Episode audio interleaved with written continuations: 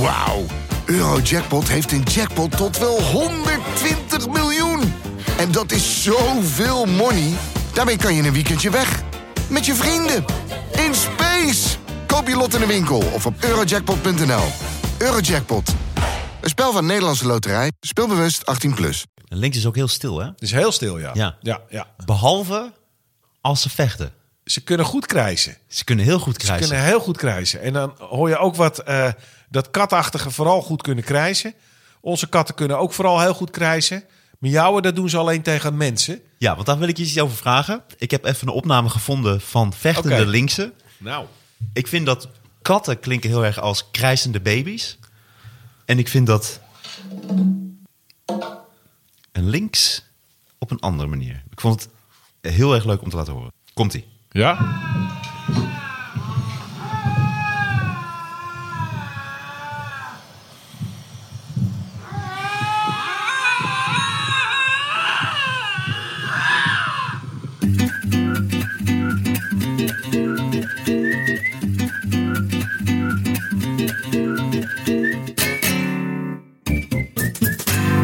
Luistert naar Natuur en Zo. Een podcast over natuur en zo. Met schrijver en natuurdeskundige Arjan Posma en Martijn Koning. Arjan, fijn dat je er bent. Hoi. Aflevering 2 van Natuur en Zo. Leuk. Ja, deze aflevering gaan we het hebben over de links, Ja. hortensia's, de Noordse woelmuis. Ja. En we hebben natuurlijk altijd luisteraars vragen. hey, maar deze week wil ik je even één dingetje laten horen. En dat was bij mij in de tuin. En ik denk zelf dat het een specht is. Oké. Maar ik weet niet zeker of dat zo is. Dus ik laat hem even horen. Komt hij nog een keer? Ja, het zou heel goed kunnen. Komt hij nog één keer? Ik laat hem nog even duidelijk horen voor de mensen. Nou, de, de, de roffel is snel genoeg voor, eh, voor een specht. Eh, en in deze tijd van het jaar zie je dat de mannetjes hun territorium afbaken en doen ze met geluid. Dus dit roffeltje is dus niet om een hol te maken, maar dit is alleen maar zoals andere vogels fluiten en om te laten zien van hier ben ik. Dan zoeken ze plekken, die eh, spechten, die zoveel mogelijk herrie maken. Dus ze nemen een dode tak, zodat die lekker goed klinkt, of een holle tak. Wat ze ook heel vaak doen, is bijvoorbeeld eh, zo'n metalen kap van een lantaarnpaal die hol klinkt. Ja. Dan gaan ze daarop zitten beuken. of op eh, eh, zo'n hol topschot aan een huis waar zo, van, van zo'n houten bekleding tegenaan zit. Klinkt ook vaak hol. Gaan ze daar tegenaan zitten beuken. En dit is wel een heel zacht, mooi geluidje. Het was vrij ver weg. Dus of hij zit tegen iets heel geks aan, of hij zit tegen iets heel geks aan, of het is toch een insect wat je hoorde. Ik vond het een moeilijke opname om dat helemaal te kunnen beschrijven. Ja. Het zou een insect kunnen Het zou zijn. ook nog kunnen zijn, maar het is wel heel vroeg voor een insect. Maar wat voor een insect dan? Dat weet ik nog niet. Daar vind ik het een, een slechte, eh, eh, te slechte opname voor om dat te kunnen determineren. Hoe vind je te slecht op dan? Ja, ja, ja, nee, ja, ja, het is alleen. prrr. Dus er zijn insecten die dat soort geluiden wel kunnen doen, maar het is er nog een beetje te vroeg voor. Ja, anders dan moet ik wel iets bedenken, want hij zit niet tegen een boom aan te. te want daar klinkt het te mooi, te zacht en te, te, te zuiver voor. Ah, Dus ik twijfel. dus je weet ook niet zeker of het een specht is. Ik zou gewoon, eh, deze week krijg je huiswerk mee. Eh, ik zou hem gewoon nog een keertje, want als het een specht is en hij zit, zit territorium af te bakenen, dan blijft hij dit nog een paar weken doen. Ja, eh, vandaag was het ook weer inderdaad. Ja. En ik moest namelijk heel erg denken, ik stond in de tuin en ik moest denken aan Predator, die film met Arnold Schwarzenegger. Ken ik niet. Jawel, dan Nee. zit hij ook, weet je, in de jungle. De Predator, die komt dan eens in zoveel jaren, komt hij in de jaagt op mensen. Nou goed, dit is een, dit is een klassieke film, jaren tachtig. Ja, nee, ik kijk zelden films. Ah, nou in ieder geval, dat geluid deed me eraan denken. Dus daarom vond ik het leuk. En toen heb ik het opgenomen, maar dus niet goed genoeg. Nou ja, kijk, laten we kijken of je het nog een keer hoort op welk moment. En eh, eh, eh, het kan best zijn dat hij op. maar hij heeft iets gevonden waarvan hij van vindt dat het een heel mooi geluidje is. Dus dat zou kunnen. Wauw. Nou, ik hoop dat het een specht is. ja, dat vind ik wel cool. We gaan het, eh, we gaan het uitzoeken. Arjan, deze week willen we het graag eventjes hebben over een nieuw dier wat zich in Nederland lijkt te gaan Oh, vestigen. ja. De links. De links, ja.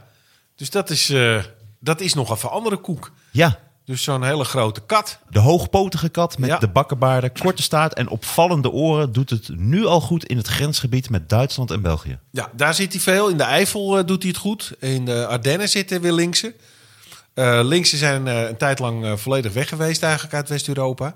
Ja, ze zijn heel veel gejaagd. Heel veel Eeuwenlang gejaagd. zelfs. Heel lang, ook vanwege de, eh, het, het bond wat er afkwam. En het feit dat alle roofdieren werden altijd bejaagd. Ehm tijdlang zat er alleen nog een... eh, er zat wat, eh, de Iberische links, een ondersoort, zat nog in Spanje. Ehm, maar toch gaat het langzamerhand steeds beter. Er zijn ook uitzetprojecten geweest om die links weer terug te krijgen. Met links uit het hoge noorden. Die links hebben ook enorme brede poten met veel haar ertussen. En die werken als, van, eh, als sneeuwschoenen. Dan zakken ze niet ver weg in de sneeuw. En eh, ze, ze eten vaak knaagdieren. Maar in het hoge noorden kunnen linksen zelfs wel eens een, eh, een rendier pakken zelfs. Wauw. Ja. Terwijl ze niet zo gigantisch groot zijn. Nee, maar ze zijn, het zijn wel pittige jongens zijn het. Ja, hè? Ja, maar normaal gesproken, als er genoeg andere dieren zijn... dan leven ze eigenlijk van kleinere dingen en knaagdieren en dat soort zaken. Maar wat je net omschrijft, die grote dikke poten en die als sneeuwschoenen werken en Ja. die dikke vacht die ze hebben. Is het hier niet veel te warm voor de links? Nou, al dat soort dieren hebben een veel bredere range waar ze zich in kunnen huishouden dan dat je denkt. Dus eh, als het warmer is, dan wordt die vacht gewoon niet zo dik. Dus de, de aanmaak van dat haar, hoe kouder het wordt, hoe sneller dat aan gaat groeien en hoe eerder je in een dikke jas loopt. Dus hier zal die vacht veel minder dik worden dan eh, in Lapland bijvoorbeeld. Wauw. Weet je wat ik leuk vind? Is dat de wolf komt terug. Ja, is er dacht, al? de natuur is toch prachtig goed in elkaar zitten. We krijgen een, een grote hond, komt weer terug in Nederland. Nou, en dan zorgt de natuur voor dat er ook een grote kat. Ja, nou ja, dat Een soort is- tegenwicht. dat is wel een leuk, ja. Ja. Nou, en er zit er nog een neefje tussen, want eh, de jakhals is ook eh, eindelijk aangekomen in Nederland. Is dat voordelig voor ons? Dat is, dat is echt een aaseter, hè? Dat is echt een, Nee, nee, een nee. is een jager. En die is vooral gespecialiseerd in eh, het vangen van eh, knaagdieren in het water. Dus er heeft een bioloog gekeken, want die, die, die jakhals, denken we aan een Afrikaans dier. Maar de gouden jakhals zat in de Balkan en ver in Oost-Europa altijd al. En die is twintig jaar geleden langzaam aan een zwerftocht begonnen. En is nou naar Estland, Letland, Polen, Tsjechoslowakije, Duitsland, Denemarken, Finland. Daar zit hij allemaal. Dus hoezo Afrikaans beest? Het is allemaal hartstikke noordelijk. En hij stond al een tijdje op de grens. En eh, nu eh, eh, lijkt het erop dat er zich een paar gevestigd heeft in de kwelders van Friesland. Dus aan de rand van het Waddengebied. Hoe komt het dat er in één keer zoveel echte predators, echte roofdieren Nou, die, die, terugkomen? die jakhals die komt hier naartoe. Daar heeft een bioloog die heeft de, de verspreiding van de muskusratten op een kaart eroverheen gelegd. Muskusratten zijn Amerikaanse dieren die uit bondvorm zijn ontsnapt. En de verspreiding van die muskusratten, toen dat leefgebied van die muskusratten eh, het leefgebied van die jakhalzen aanraakte, zijn die jakhalzen achter die muskusratten aangegaan. En zo zijn ze dus achter de rivieren door heel West-Europa heen gelopen. Dus als ze hier zitten, zullen ze eh, ons helpen in de bestrijding van de muskusratten vooral. Dat Wauw. soort, eh, dat, ze zitten tussen een wolf en een, en een vos in, zijn zo'n Ja. 15 kilo, Ja. korte staart. En ze leven wel ook in een roedelverband. Niet zoals een vos in een eentje, maar in een roedel. Ja, die is hier ook zelf naartoe gelopen, is geen exoot. Gaan we er maar aan wennen. Ja. De wolf ligt onder een vergrootglas en heeft Ja. het ook zwaar, want mensen vinden het een eng dier. Het is altijd al, eigenlijk van, van oudsher wordt het altijd verbonden met, met, met slecht en evil en de boze wolf en dat. Ja. Kan de links op meer sympathie rekenen, omdat het een katachtig is? Mensen Eh. vinden katten toch leuker altijd. Die links heeft niet zo'n slechte naam als de wolf. Dat komt ook, die wolf die was natuurlijk in een groep vaak. En ehm, dat was zo'n dier dat je wintervoorraad op had. Dus stel je had een paar, eh, een paar beesten staan en dan kwamen de wolven met z'n allen. En dan, dus alle dieren die jouw wintervoorraad op had, dat waren duivels. En dan krijgen ze ook demonische krachten. Dus de wolf is er zo een, de rat is er ook zo een en de muis is er ook zo een. Dus die krijgen hele rare dingen die ze kunnen doen. En de slak. De slak werd ook altijd symbolisch voor de duivel. Voor de duivel, ja. Hoezo dat? Hoe komt de slak daar in één keer bij? Ja, dat moet je nou, dat is, dat is typisch middeleeuws is dat. Dus Ja. dat, ze waren koud, ze waren nat. Ja, duidelijk. In heel veel eh, geschriften staan eh, slakken getekend als symbool van Ja. de duivel. Ja, heel gek, ja. Ja, vond ik leuk. Dus dat soort dieren krijgen dat soort, dat soort krachten. En een links is veel verborgener, dus die zal niet op het erf komen om wat te jagen. Dus ik denk dat die waarschijnlijk wel wat meer sympathie zal oproepen. Ik vond het mooi wat je zegt, ze zijn heel schuw. De Belgen die omschrijven de links als de geest van het woud. Ja, dat klopt. Dus je vindt soms een spoor, je ziet soms een, eh, een drol liggen. Maar die links zelf, die kom je eigenlijk niet, eh, niet tegen. Ze ook natuurlijk eigenlijk solitair. Dus ze zitten ook niet in een groep bij elkaar. Zoals die wolven, die je maar door, daardoor wat makkelijker kan vinden. Die wolven die, eh, zijn natuurlijk ook vocaal. Die, die lopen s'nachts te roepen, die, die, die, die, die, die vlaggen met hun uitwerpselen. Die laten overal sporen achter waardoor je ze kan vinden. Dat doen ze zodat andere wolven ze kunnen vinden. Maar ja, als wij slim genoeg zijn, kunnen we dat volgen. En dat doet een links dus op een hele andere manier. En links is ook heel stil, hè? Het is heel stil, ja. Ja. ja, ja. Behalve als ze vechten. Ze kunnen goed krijsen. Ze kunnen heel goed Ze krijgen. kunnen heel goed krijsen. En dan hoor je ook wat eh, dat katachtige vooral goed kunnen krijsen. Onze katten kunnen ook vooral heel goed krijsen. Miauwen, dat doen ze alleen tegen mensen. Ja, want daar wil ik je iets over vragen. Ik heb even een opname gevonden van vechtende Oké. linksen. Nou. Ik vind dat katten klinken heel erg als krijsende baby's. En ik vind dat een links op een andere manier. Ik vond het heel erg leuk om te laten horen. Komt-ie. Ja?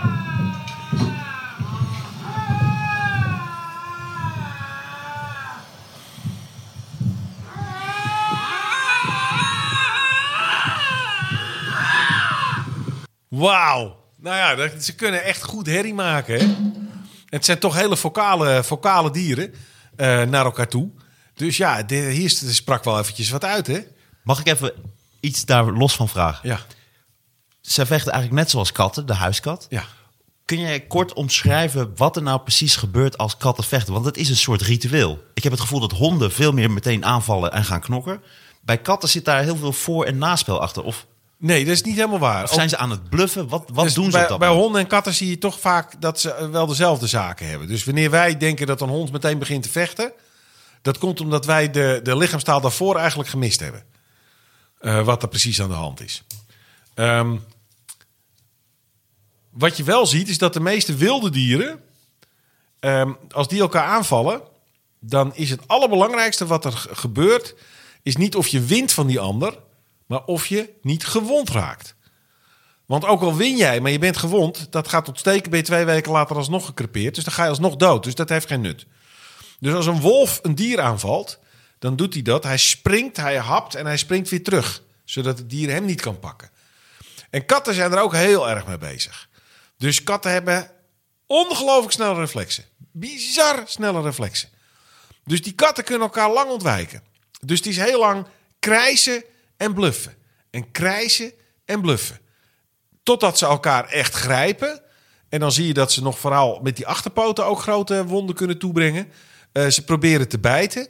Maar zelfs voor een kat is een andere kat vaak nog moeilijk om te pakken te krijgen. Vandaar dat ze vooral wat krassen op hun kop krijgen. Ja. Of in hun oren. Eh, eh, maar bij elkaar in de nek hangen, dat, dat, dat lukt ze al bijna niet. Omdat ze zo verschrikkelijk moeilijke tegenstanders zijn. Ehm, de lichaamstaal tussen katten, waarom ze elkaar opzoeken, ja, da- daar is ook een wereld in te leren. En katten hebben in een buurt ook altijd echt eh, hun vaste vijanden. Ja, ja Want klopt. wij denken, die kat woont bij ons. Want dat is onze kat. Nee, die kat woont niet bij ons. Die kat woont in de hele buurt. En de katten in de hele buurt vormen samen een buurtgemeenschap. En daar is de, de ene kat is het lulletje rozenwater. en de andere kat is daar de ongelofelijke macho die alle andere vrouwtjes bedient. En allemaal hebben ze er zo een rang en een stand hebben ze ertussen zitten. En kan daar verandering in plaatsvinden? Of is dat... Oh, zeker. Ja, zeker. Dus je hebt allemaal, we kennen allemaal zo'n, eh, hebben we wel eens gehoord van zo'n vreemde kat. Dan kom je thuis en dan ligt er opeens een vreemde kat in huis. Ja. En die heeft duidelijk de bakjes leeggevreten. Ja. En je eigen kat, alsof er niks aan de hand ligt, ligt ook ergens te slaan. Nou, dat is een hele dominante. Ah. Daar gaan we dus zo, ja, oh gezellig, kom binnen, brokjes. Weet je wel, daar doen we niet moeilijk tegen. Soms komt er op een keer een andere grote dominante kater. En ja, degene die dan wint, en dan opeens wordt het een ander verhaal. Wauw. Dus die katten vormen wel dus een sociale gemeenschap, maar die is buiten ons huis. Wat gebeurt er als een links een wolf tegenkomt? Ehm, Gaan die, die gaan geheid knokken dan? dat hangt, dat gebeurt vooral eh, als er een prooi is. Dus dan pikken ze de, dus zo'n wolf die zal zo'n prooi van een links proberen te pikken. Maar een links is een hele gevaarlijke prooi voor een wolf. Een links is groot, dus het verschil is niet eens zo heel veel eh, tussen een wolf en een links. En een links, eigenlijk alle katten, eh, die winnen het meestal van een hondachtige. Want een hond heeft alleen maar een bek. En die heeft eigenlijk ook maar één kans. Als hij in de buurt komt, moet hij hem pakken. En als hij hem dan in zijn bek te pakken heeft, dan moet hij hem doodbijten. Een, een kat, en zo links ook, die heeft vier van die staafmixers aan het eind van zijn poten zitten. dus voordat jij bij die beest komt te bijten, heeft hij je oog of je neus er al afgeslagen. Ehm, daarnaast, op het moment dat jij hem wil bijten, buigt die kat naar achter. Ham je nog in het niks ook. Dus die kat is een heel gevaarlijke prooi. Als een, een hond een kat opjaagt, dan heeft hij een kans. Want dan kan hij hem inhalen en hem pakken. Als een kat zich omdraait en zegt: Oké, jij wil vechten, we gaan vechten. Dan wint 9 van de 10 keer de kat het van een hond. Is daarom een kat ook zo onverschrokken? Want je hebt ook filmpjes dat ze of een, zelfs een beer aanvallen, of een leeuw, of, een, krokodil. Of een krokodil. Ja, katten hebben iets ongelooflijks arrogants. Ja. Echt. En dat is toch vooral doordat ze zo'n ongelooflijk snel reactievermogen hebben. Dus de wereld gaat voor hun maar een beetje traag aan ze voorbij in slow motion. Terwijl zij eh, super speedy zijn. Wauw. Ehm, de Veluwe zou een goed gebied zijn voor de links.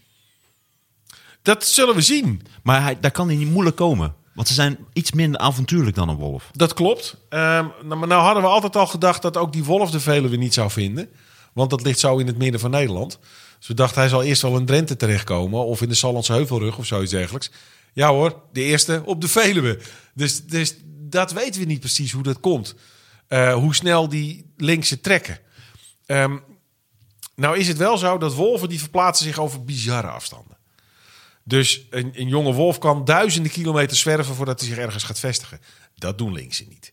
Die blijven veel dichterbij. Dus eigenlijk, Eigenlijk net als een huiskat. veel meer als een huiskat. Dus daar heb je veel meer. Hier zit een links, die krijgt een paar jongen. Nou, die gaan een paar kilometer verderop zitten. Die krijgen weer jongen, die gaan weer een paar kilometer. Dus dat is heel langzaam dijt die vlek zich uit. Terwijl wolven kunnen over duizenden kilometers opeens ergens opduiken. Dus eh, waar die links precies terecht komt, weten we niet.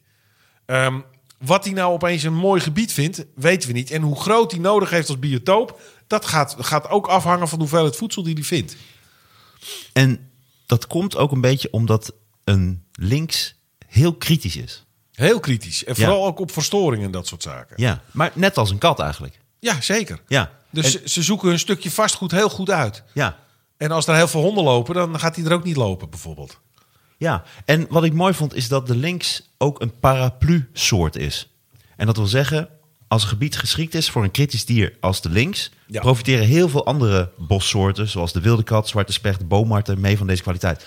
Een paraplu-soort, omschrijft dat eens? Nou ja, dus eigenlijk, het wordt ook wel eens een indicatiesoort ge- genoemd. Dat wil dus eigenlijk zeggen dat als, de kwaliteit, als het zo goed is dat dat beest er wil komen, dan zal het voor heel veel andere kritische dieren ook goed genoeg zijn. Dus het is meer een indicatie van, de kwaliteit van eh, je natuurgebied. Als je dat op Nederland zou betrekken, wat is bijvoorbeeld een bekend paraplu-soort? Als je weet van dat komt hiervoor, dus dan is de natuur goed. Ehm, nou, dat zie je bijvoorbeeld met een aantal soorten dassen. Eh, of met dassen zie je dat bijvoorbeeld. Of met marters kun je dat zien. Eh, dat is dan in de roofdieren. Ehm, Dat zijn ook in principe moeilijke dieren. nou ja, je kan het bijvoorbeeld zien in, eh, als een water heel geschikt is voor ruisvorens, dat ze zich heel goed voortplanten.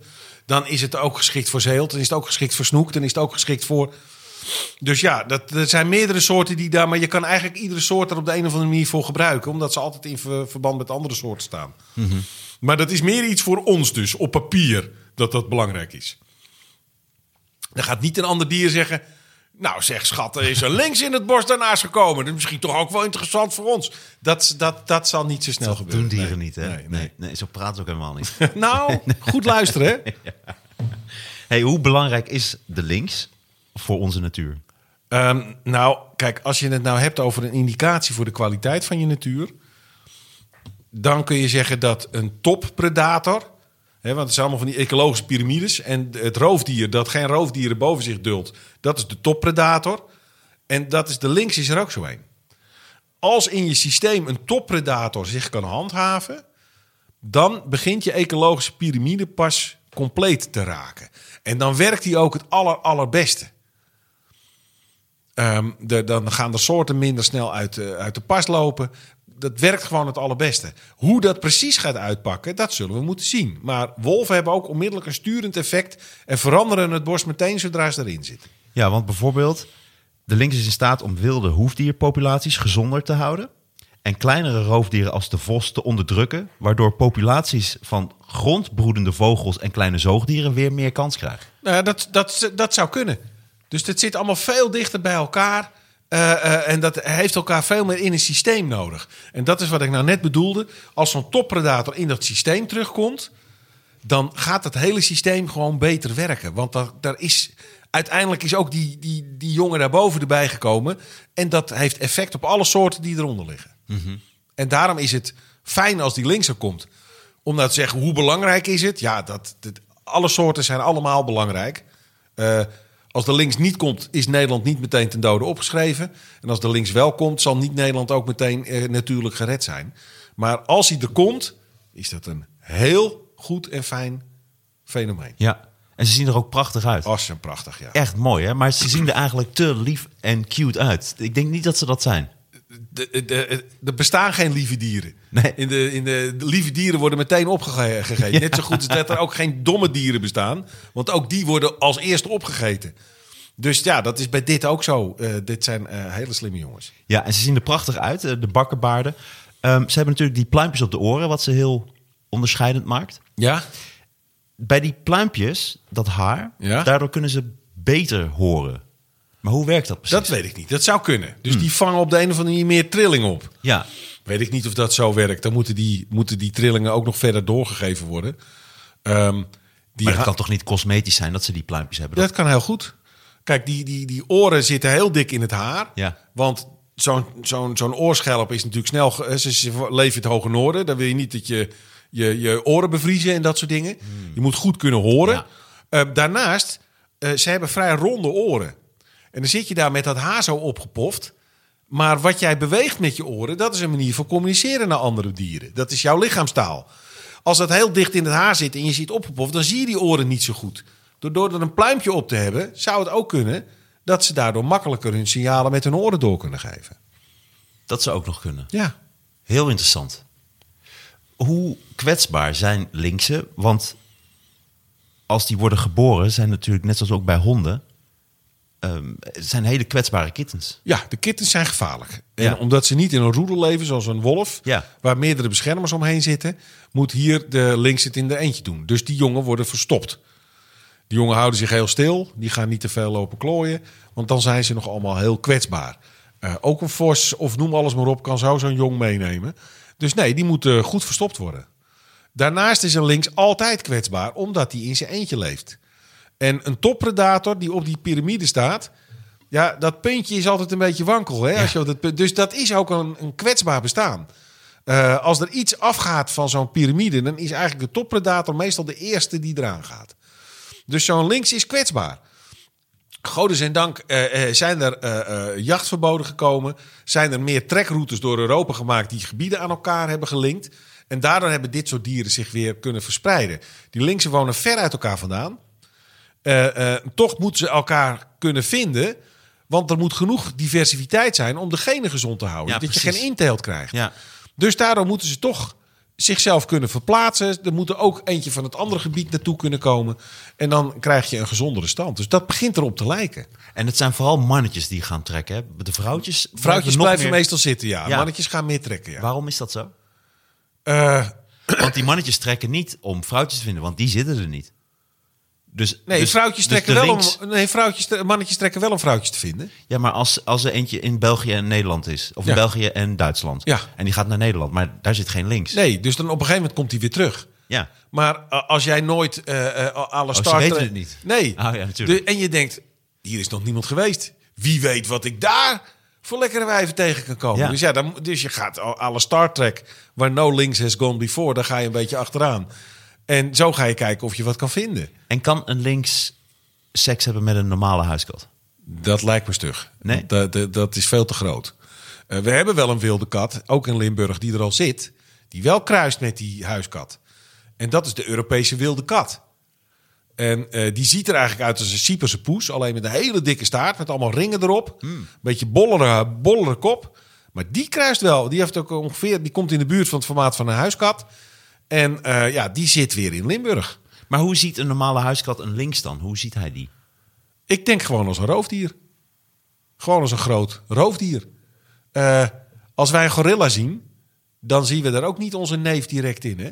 Beetje wel. Ja, een beetje als je Ja. er goed naar gaat zitten kijken. Maar als Dat je zo vooral als je bij apen kijkt in, in de dierentuin naar de ogen. Dan denk ik, daar zie je zoveel leed en zoveel pijn. Ze zijn al, alle, al die dingen zijn allemaal zoveel slimmer dan we denken. Mhm. Dus ja, dan zit je toch naar een gevangene te kijken. Dus daar zal eh, Ja. wat uitstralen, ja. Maar een kat die een links tegenkomt, dan weet die huiskat, die weet meteen, oh shit. Die zal heel snel denken, oh shit, het is een groot ding. Het is, hij is gevaarlijk.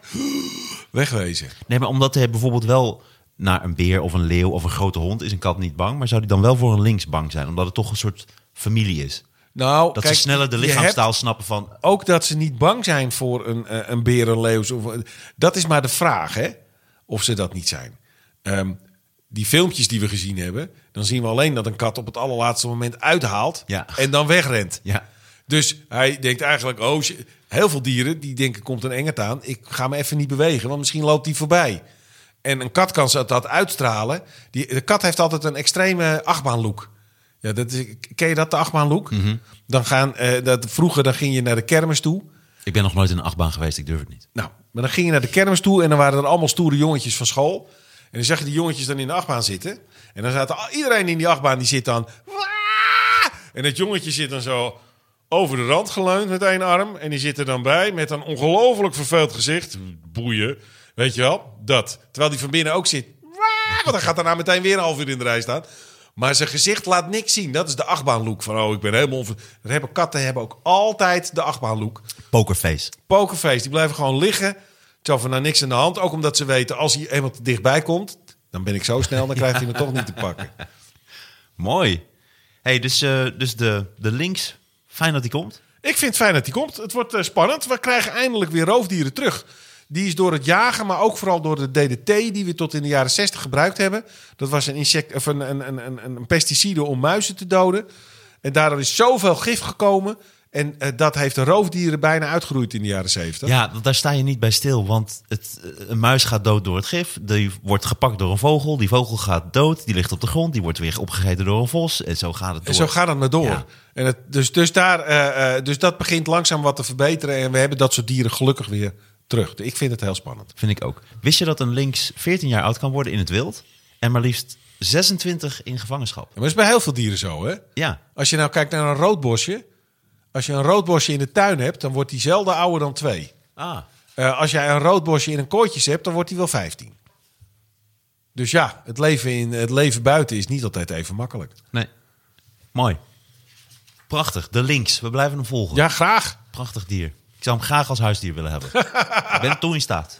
Nou, dan eh, mag je toch wel een, eh, een dik pak aantrekken, denk ik. Ja, er zijn wel, ik, ik zie wel eens ook wel eens... Sommige mensen hebben dan een caracal of een, Ja, een civet. Zo'n woestijn links, ja. Maar dan zie ik daar filmpjes van. Maar dat is zo'n beest. Want bijvoorbeeld, ik zie ook filmpjes van mensen die hebben bijvoorbeeld een panter. Of een, eh, maar een panter. Die lijkt mij toch huiselijker dan zo'n halve wilde kat. Want ik zie die caracals bijvoorbeeld. Als je dan filmpjes ziet van mensen thuis. Dat beest zie je alleen maar zo zitten. En als ze dan dichtbij komen. Super agressief. Terwijl bijvoorbeeld, ik volg ook zo'n Russische familie. Die hebben zo'n zwarte panter. Maar die is veel, lijkt veel meer hondachtig en, en relaxter. Of is dat... eh, Nou, nee hoor, dat klopt niet echt. Ehm, Zo'n karakal die, eh, die, die, die komt uit de woestijn. Is een enorm fel beest. Enorm fel. Heel fel. Ja. Zo'n panter die komt eigenlijk uit de jungle. Zo'n karakal moet ongelooflijk veel lopen om zijn eten bij elkaar te scharrelen. En hij moet iedere kans grijpen, want, want hij heeft niet zoveel kansen. Zo'n panter die ligt eigenlijk veel meer te wachten in een boom tot er iets onderdoor loopt en dan springt hij er bovenop. Dus die panter is een veel luier dier. Een veel, nou, luier is een slecht woord. Een veel meer een inactief dier. Chiller. Veel rustiger dan dat zo'n karakal is. Als je ook het verschil kijkt tussen een cheetah... Hè, dat is zo'n eh, zo'n jachtluipaard. Die is heel zenuwachtig, moet rennen en moet Ja. dingen. En als je dat hebt met zo'n zo'n luipaard, oftewel een panter... Ja, die, die zie je eigenlijk altijd zo een beetje relaxed liggen. Die Ja. zijn eigenlijk nooit zo, zo bezig. Maar panters zijn even goed verschrikkelijk gevaarlijk. Nee, levensgevaarlijk. Ja. Alleen omdat ze eruit, het er, eruit zien van jongens, ik doe eigenlijk helemaal niks. Nou, dat kunnen katten allemaal heel erg goed. Hè? Zit er een vogeltje? Oh, ik zie helemaal geen vogeltje. Hè? Nee, ik ben heel lief en ons. En dan is het chomp. Dus ja, ik zou daar niet eh, te veel eh, het idee van, oh, ze zijn zo lief. Oeh. Nee, klopt. Mijn, mijn broertje heeft eh, in Qatar les gegeven aan de kinderen van de sheik. Oké. En die sheik had daar, of de emir is dat geloof ik. Maar die had dus allemaal cheetahs. Ja. En- ja, dat is traditioneel eh, dat ze dat willen, ja. En het leek hem heel erg tof, totdat hij ze dan van dichtbij zag. En hij vond ze heel erg eng. Ze zijn gigantisch groot. Ja. Ze miauwen wel super cute. Ze Ja. hebben echt de schattigste eh, geluidjes. Maar hij vond het echt onvoorstelbaar eng. En hij vond ze echt ook... Je ziet gewoon dat het wilde dieren zijn. Dus Het zijn echte wilde Ja. dieren. En dat, dat krijg je er ook niet uit. Nee. En dat zijn ook dieren die op een gegeven moment zelf een beslissing nemen als er iets aan de hand is. En dat is vaak een besluit waar jij misschien niet helemaal achter staat. Dus nee, eh, eh, en als een dier er relaxed uitziet. Ik bedoel, een beer ziet er ook uit uit. Het is een beetje schobbelige Echt lobbes. schattig, ja. Maar dat zijn de meest onbetrouwbare dingen die je maar eh, eh, eh, thuis kan houden. Er zijn al heel wat berenmannen die beren opgevoed hebben. En dan uiteindelijk gaan ze er toch een keer aan. Ja, met natuurlijk het klassieke verhaal, de, de Grizzly Man. Grizzly Adams doe je, of nee? Nee, Grizzly Man, dat was die jongen die daar ook met die beren optrok. Ja, nee, maar dat is bij meerdere keren is dat. is meer, ook- op een gegeven moment is hij gewoon een zagrijnige beer tegengekomen. Nou, als beren, eh, beren leven niet bij elkaar. Eh, en als ze dan volwassen bij elkaar komen, dan eh, eh, moeten ze bepalen wie dominante beer is. Dat gaat op zijn beers. Ja. Dat is totaal niet zachtzinnig. Dat gaat meteen van ongelooflijk dik hout. Ja, een beer kan dat wel aan. Wij zijn onmiddellijk door midden. Ja. Meteen. Meteen. Dus ja, dat is hoe beren met elkaar omgaan. Dus zolang ze nog jong zijn, dan is het allemaal nog wel een koek en ei. Maar zodra ze volwassen zijn, dan wordt het echt een, eh, wordt het echt een probleem. Ja, kan je toch maar beter cavia's houden, denk ik. Ik wou net zeggen. Ja. We gaan even dichter bij huis, Arjan. We gaan naar de achtertuin. Oh, leuk. Deze keer wil hij het hebben over de hortensia. Ja, Ja. Ja, prachtige plant. Ja, een prachtige plant waar best wel wat gekke dingen mee zijn. Eh, hortensia is namelijk eh, eh, eh, eh, ook een giftige plant. Ja, Eh, er zit, eh, voor, het, het voornaamste gif is cyanide, klopt. wat erin zit. En dat is, eh, daar kun je goed ziek van worden, misselijk van worden, braken, dat soort zaken. Het is ook voor dieren is het niet, eh, niet fijn om te eten. Maar terwijl de naakslak bijvoorbeeld, want die heb ik heel veel in de tuin. Ik heb hortensia's in de tuin, ik vind ze prachtig. Maar de naakslak, die vreet ze op. Die lust ze wel. Die kan dus tegen die cyanide. Nee, je hebt heel veel van die, die. Het zijn chemische stoffen. Het ene dier kan daar beter tegen. Heeft daar een oplossing voor gevonden in zijn lichaam. Het andere dier niet. Eh, dat gif moet ook maar op een bepaald aantal receptoren aan kunnen sluiten voordat het echt effect heeft. Dus dat is wel, eh, dat is altijd ingewikkeld. Ehm, dus die hortensia is dus eigenlijk een, een giftige plant. Toch horen we al een paar jaar dat er eh, eh, mensen die jonge knoppen in het voorjaar uit die hortensia snijden. En dan worden ze, gaan ze dat drogen, want daar moet je dan een soort hallucinerend effect van krijgen. Nou, eh, geloof me, 90% van de hortensia's die in de tuinen staan, dat zijn allemaal van die tuincentrumplanten. Daar zitten dat soort stoffen, als het er al in, ooit ingezeten, dat zit er al lang niet meer in. Dus je bent eigenlijk alleen maar cyanide aan het wegroken. Dus eh, laat het alsjeblieft gewoon, eh, gewoon zitten. Ehm, het is wel een plant die goed past in Nederland, want hij is gek op water. Hij moet heel veel water hebben.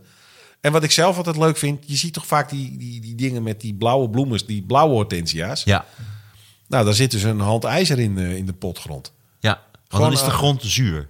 Nee, de, de- ze hebben die ijzer nodig om blauw te kleuren. Dus de, de- die ijzer verroest in de grond. De boom neemt dat ijzer op en daardoor kleuren de bloemen blauw. Dus als je na een aantal jaren dat ijzer helemaal is weggeroest onder de grond, dan worden ze weer roze. En dan kun je weer een handje roestende spijkers erbij gooien en dan worden ze weer blauw. Prachtig. hey, de hortensia is met haar grootste uitstraling een echte cadeauplant. Ja. Nou, plant- ook omdat die bloemen of die, die, die bollen die erop zitten zijn natuurlijk spectaculair. Ja. Het toont nogal goed. De plant staat symbool voor dankbaarheid, gratie, schoonheid en overvloed. Kijk, mooi hè. Ja. En nogmaals, omdat hij zoveel water nodig heeft... en wij natuurlijk een kleddernat land zijn normaal gesproken... daarom past hij hier ook heel erg goed. Spanje zal hem niet zo vaak zien, om maar wat te noemen. Het is een hele populaire plant. Eh, hij groeit ook makkelijk. Ja. Hij groeit veel. Ja, Hij door, door, vele, door dat vele vocht wat we hebben. Ja. Ehm, ik vroeg mij af, hè, als we het toch over planten hebben. Heeft praten tegen planten zin? Dat is een hele grappige. Eh, ze hebben daar wel eens... eh, eh, er zijn heel veel onderzoekers die daar experimenten hebben gedaan.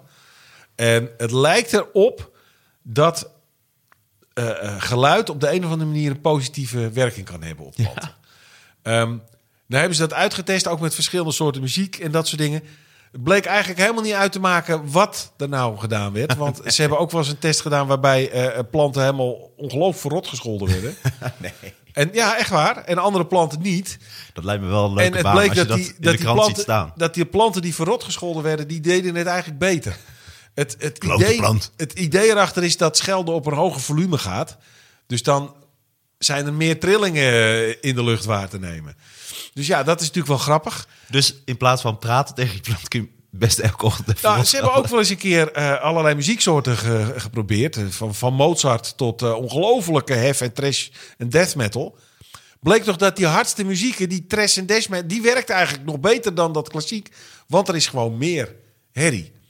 Dus dat, dat stimuleert wat als er Nou, dan dat, veel weten we, geluid weet- is. dat weten ze dus nog niet. Maar ze hebben in proefopstellingen hebben ze daar een, zoals dat heet in wetenschappelijke termen, een correlatie tussen kunnen vinden. Dat er waarschijnlijk iets aan de hand is. En hoe nemen ze dat op dan? Dat hoe laten ze niet. zien? Nee, maar ik bedoel, hoe laten ze dat zien? Hoe kan ik zien dat een plant reageert op hard geluid? Wat voor Omdat ze reactie harder groeien bijvoorbeeld. Omdat er verschil is in de plant, in de ene en de andere eh Oh, ze hebben gewoon natuurlijk kamers gemaakt. Ja. waar bepaalde muziek in wordt. Ah, natuurlijk. Ja. Ja, is er een tent daar, een tent. Ze hebben heel veel verschillende hebben ze ervoor gebruikt. Er zijn ook heel veel verschillende onderzoeken naar geweest. En weet jij daar toevallig uit je hoofd van wat dan het beste... Dus de, eh, Nee, dus dat viel dus het op dat, dat, Ah. dat schelden en eh eh, eh, hard rock of heavy metal... dat het eigenlijk beter werkte dan heel lief praten of Mozart opzetten. Dus dat is natuurlijk wel geinig. Maar nou, is er nu, nou denk je, wat hebben die planten nou met geluid? Hoezo geluid? Nou, ze hebben ook een keer gekeken. Toen gingen ze planten met een speciale... want we hebben steeds betere apparatuur. En toen gingen ze in een plant knippen en snijden. Ik dacht dat het een tomaat was of zoiets, maar ik weet niet wat voor planten, weet, ik niet meer precies. Toen gingen ze erin knippen en snijden. En toen bleek dus dat die planten op een enorme hoge toon eh, gillen. Echt? Dat ze dus, ze maken geluid. Een heel hoge toon. En of waar dat nou precies voor is, wat daar nou de nut voor is, of dat ze de andere waar, geen idee. Of dat het toevallig is omdat de sapstroom beschadigd is, dat er daardoor iets gaat resoneren, dat het gewoon iets mechanisch is. Geen idee. Maar, Oh, daar wat zit, zielig. maar in de plantenwereld zit, is, is geluid belangrijker dan dat we denken. Ook al hebben ze geen oren. Ik, kan ik dit ergens opzoeken dat ik dat geluid kan horen van een gillende dat, plant? dat, is, dat is ergens te vinden, ja. Het is nog niet zo lang geleden dat ze dit hebben opgedoken, ja. Oké, dit ga ik zeker even opzoeken. Gillende planten. Gillende planten, ja. Het klinkt zo zielig. Dus als de bloemist zegt schuin afsnijden, dat je denkt, nou, dat vind ik, dat vind ik net iets te zielig.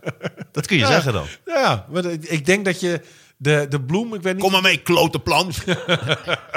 Schelden, toppie. Ja, ja. Zo moet je ook bij de bloemist binnenkomen. Ja, ja, een paar van die vieze gore klote rozen. Een paar van die, van die, van die. Ja. Een beetje een teringanjer. Ik vind het wel heel zielig als ze kunnen gillen. Ik denk dat ik dat geluid dan nooit meer wil horen. Nou ja, er zijn natuurlijk geen... eh, eh, eh, alle levende organismes, die moeten op de een of andere manier zien te overleven. Dus het betekent dat ze op de een of andere manier... de wereld moeten kunnen waarnemen en daarop moeten kunnen reageren.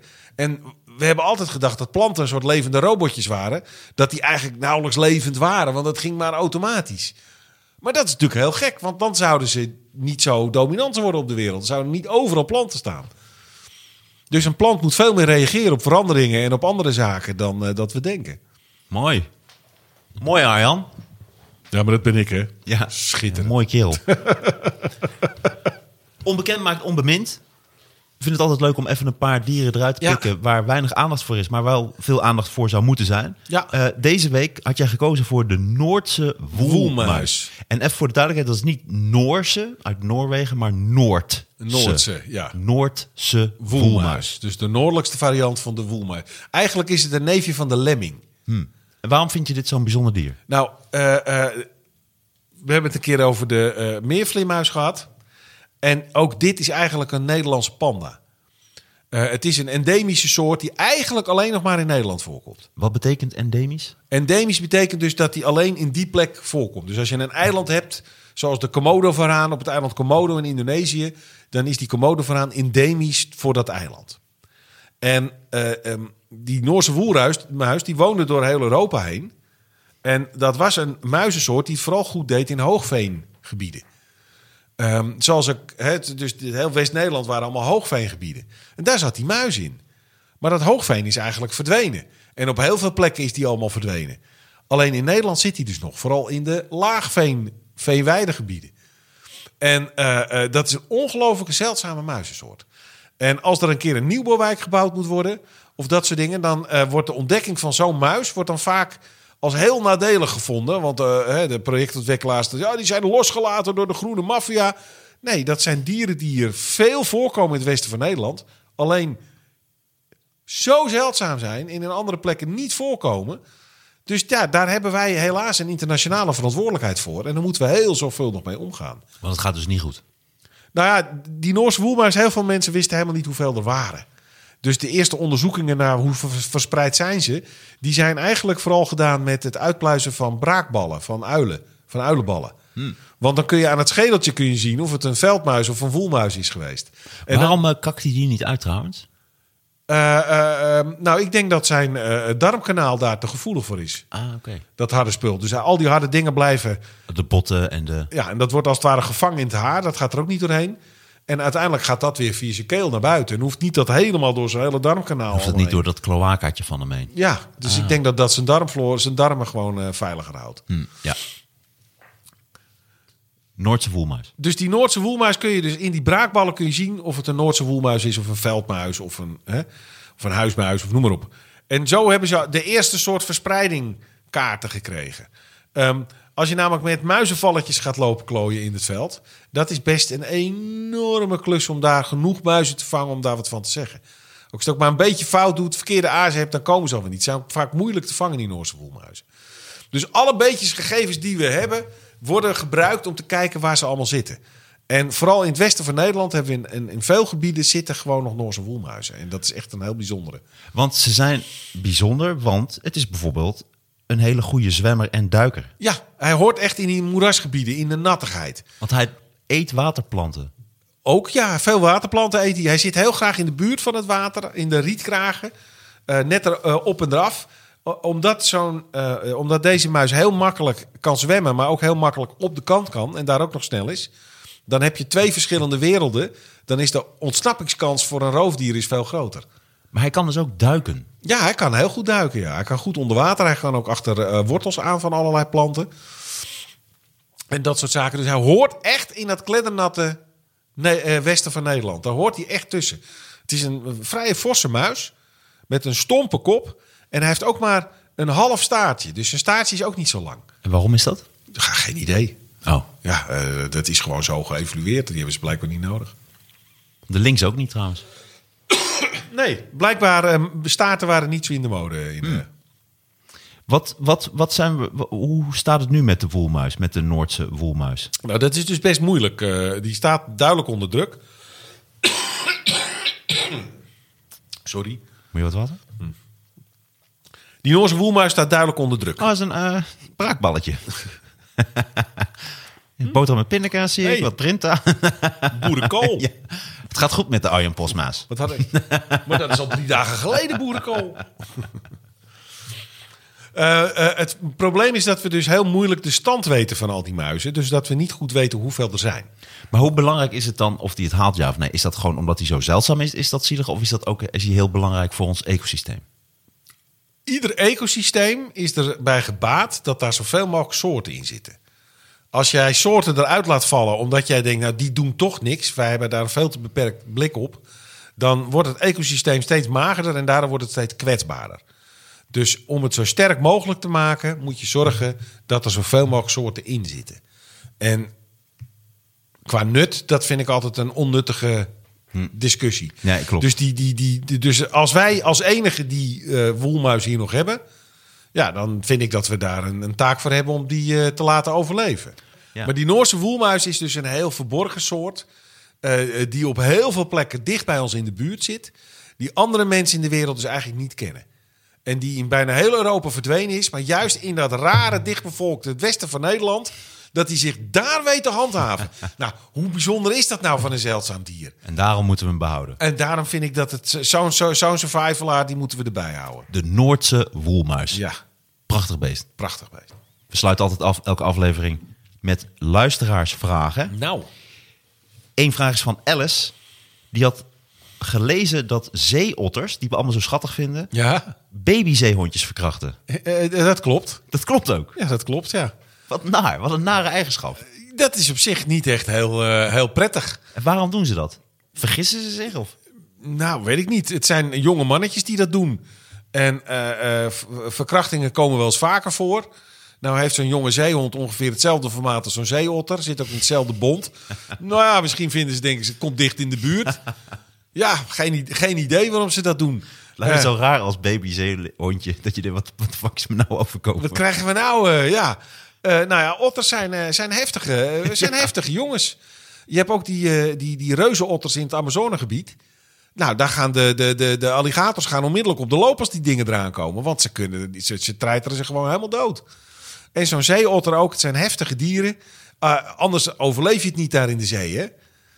En nou, een van de uitwassen is helaas dat ze dat soort dingen doen. Wat maakt otters zo speels? Is dat uit verveling of zijn ze gewoon heel actief? Want ze, denk zij, dat ze- zij spelen en genieten echt. Ze zijn, ze zijn vooral heel actief, maar dat hoort eigenlijk een beetje bij alle, alle marters. Alle marters zijn heel erg eh, eh, vrolijk en soepel. En een otter heeft een extreem soepel lijf. Eh, daarnaast, wij denken altijd de otter is een waterdier. Maar de otter is eigenlijk een landroofdier. Die daarnaast heel goed kan zwemmen. Daarom is hij op het land ook zo goed uit de voeten. En daardoor kan hij daar ook goed eh, gekkigheid uithalen. Ze maken glijbanen, dat soort dingen. Precies, maar en die gekkigheid, is dat dan, heeft dat een sociale functie? Wat is de functie daarvan? Ehm, Want zij spelen, zij genieten van het spelen. Ja, maar dat is ook veel universeler dan dat wij denken. Ehm, er zijn veel meer dieren die eh, genieten van het spelen. Ja, maar bij die dieren heb ik het idee dat dat toch altijd een voorbereiding is op bijvoorbeeld katten spelen ook met elkaar, maar die zijn dan meer aan het vechten. Ze Nee, hoor. vechten, ze Het zijn dat. hele leuke filmpjes. Dan zie je bijvoorbeeld kraaien. En eh, die hebben dan een, eh, een, eh, een, een, een stukje petaal of een, een dekseltje van een potje of wat dan ook. En dan gaan ze in, met de sneeuw gaan ze boven het dak op. En dan gaan ze sleetje rijden, gaan ze het dak afglijden. Eh, Puur spel. En iedere keer weer omhoog met datzelfde dingetje. En dan gaan ze nog een keer en nog een keer en nog een keer. Als het heel hard gaat stormen, dan moet je eens naar kraaien kijken. Vooral die groepjes kraaien bij elkaar. Die gaan dan lopen stunten in de wind. Tot ze vlak over de grond gaan, tot ze over de kop gaan. Nou, die zitten gewoon in een soort achtbaan. Als het gaat stormen, hebben ze de Efteling aan, eh, aan huis. Maar wat is het dan tegen verveling? Is het gewoon spelen? Het is, heeft het een sociale functie? Wat is de functie daarvan? Ze zijn gewoon aan het, aan het spelen. Ja, eh, als, je, als je gaat spelen, dan eh, krijg je daar meestal hele eh, eh, eh, gelukshormonen komen er vrij. Endorfines en dat soort zaken. Dat is gezond voor je lichaam.